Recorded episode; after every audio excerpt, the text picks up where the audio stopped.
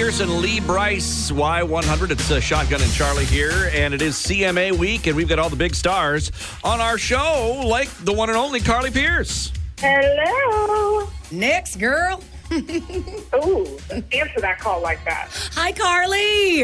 Hi. Carly Pearce is on the phone, everyone. How are you doing today? I am just great. How are you? Good. We're a little drunk. It's fine, Carly. It's early.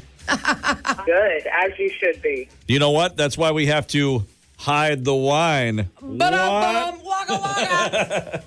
So cheesy. I mean, you are doing all of the good things today with myself. Carly, I am so dang excited. I know Shaka and I, we've been talking about you. The most nods for any new artist of the year, song of the year, musical event, video. You get to sing on an award show that you were like a lot of us little girls watching growing up. Like, that's where you wanted to be. What does that feel like? Oh, my. Having the 4 nominations was such a huge deal. And now to be able to cross off CMA performance off of my bucket list from a song that was totally, like, written about my life. Oh, my gosh.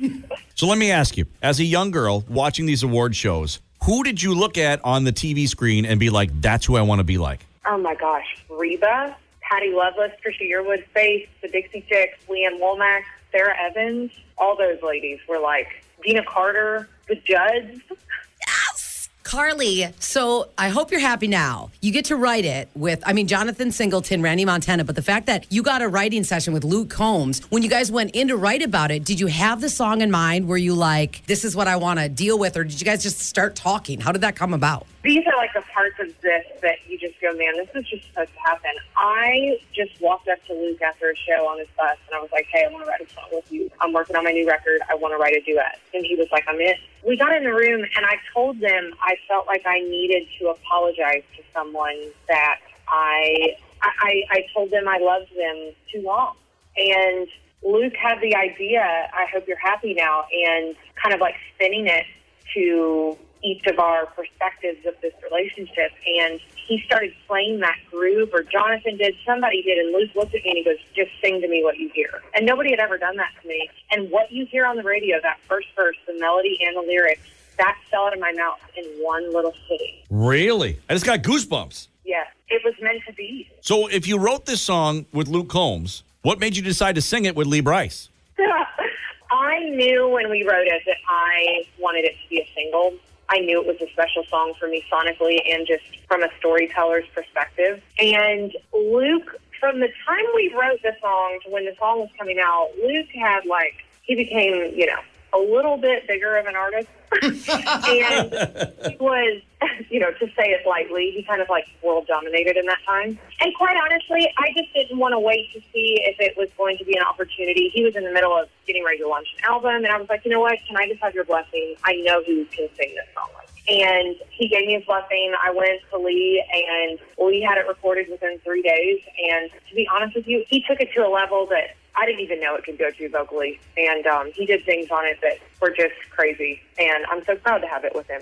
I have said many times when playing the song, you know, that it's just both of you do such a great job on that song. You can feel all the feels, you know? Yes. He told me, and, you know, he's such an amazing writer. Take the vocals and the artistry out of it, but I was kind of scared to have him hear it because I respect him so much as an artist, and I mean, as a writer. And he told me, he was like, this is just one of those songs that, like, I wish I wrote. And I was like, ooh, and I feel like he sang it from a place, like, you would think Lee wrote this song too. It needs to win an award. We got Carly Pearce. We're doing something right now as we wrap up with you, Carly. You can have a moment to think about it. We play the song Remembers When. I'm going to give you an instance, and I need you to tell me what song you think of. So we got Carly Pearce. Your theme music is playing. It plays every time you walk in public. What is your theme music? What song? Oh, so how do you wait for heaven? And who has that much time? And how do you keep your feet on the ground? You were born to fly. That was... feel kind of awesome, actually. Yay, mortified. Carly Pearce, we can't wait to see you on the award show this week. You're going to blow everybody's mind. We adore you. We will see you very soon. Thank you so much. Have a good day. More from country's biggest stars anytime at WNCY.com. Sponsored by Dr. Pete Haley and North Star Dental Group of Appleton and Sheboygan. You know.